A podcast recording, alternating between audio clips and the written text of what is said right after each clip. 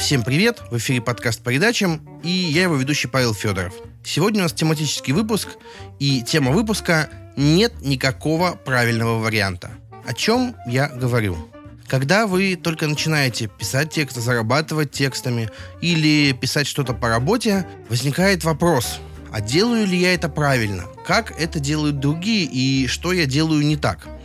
И вот в этот момент мы с вами, скорее всего, знакомимся, потому что вы натыкаетесь на какую-нибудь подборку блогов для тех, кто хочет научиться писать. Там есть ссылка на там, мой канал, на кого-то еще. И вы начинаете читать советы и думаете, ага, я всю жизнь делал неправильно, вот эти слова употреблять нельзя, эти слова употреблять можно, есть вот волшебные формулы еще, но я типа до них еще не дорос.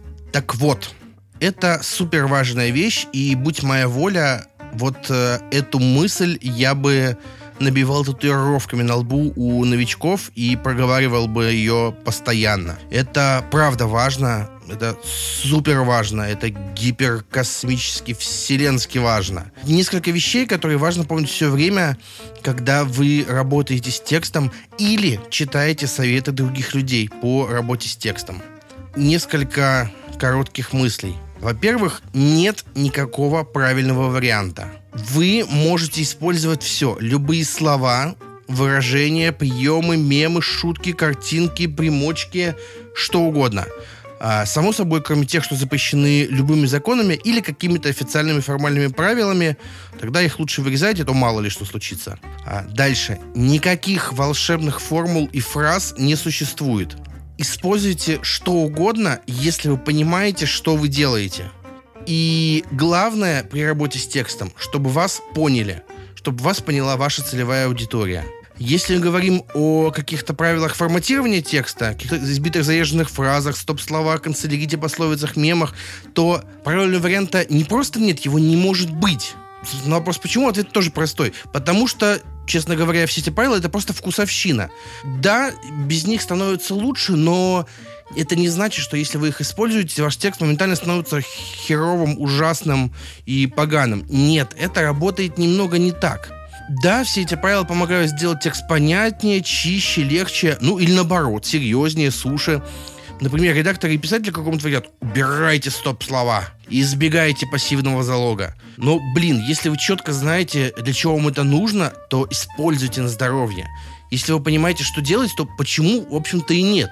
Своя голова и немного подумать ей, это гораздо круче, чем правило от сомнительных бородатых мужиков.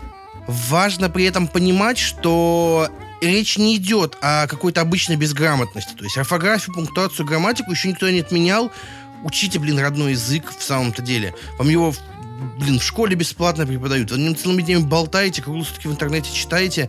Русский язык — это залог хорошего текста. Если вы пишете безграмотно, то, блин, стыд и позор вам. Пассивный залог может быть использован. Канцелярские заезженные выражения имеют место быть в текстах допустимых и возможных форматов. Чтобы вы понимали, я зачитываю это, этот кусочек э, с документа, поэтому сбиваюсь. А, я прошу вас, вот то, что я сказал чуть раньше, не используйте эти тезисы, э, чтобы оправдывать свою безграмотность. При этом, опять же, важно помнить, что опечатки и ошибки это совершенно нормально. Все делают ошибки, все пропускают, дублируют буквы в словах, не вставляют запятые или добавляют лишние, теряют слова, дублируют предлоги, вариантов вот просто тьма, это нормально. Ошибки опечатки появляются в основном из-за того, что вы не перечитали написанное. Ну, или вы, в конце концов, так долго писали, что у вас глаз просто замылился, и вы уже а, просто не понимаете, что происходит. Но при этом, если вы лепите ошибку за ошибкой, игнорируете запятые, фигачите все слова со строчных букв, то, в общем-то, в этом случае никакие оправдания «Ну, мы же в интернете, а я не на работе» не проканают эти оправдания.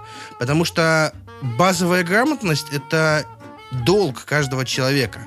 По крайней мере, если вы сейчас слушаете мой нудеж, то вы точно понимаете всю важность правильно написанных слов. Опечатки — это нормально. Если вы видите ошибку, просто скажите об этом. Не надо доказывать, что автор идиот. Ошибки делают все. Если вы допустили ошибку, просто исправьте ее и поблагодарить того, кто на нее указал. Не надо махать книжечкой и орать. А вот Федоров говорит, что можно.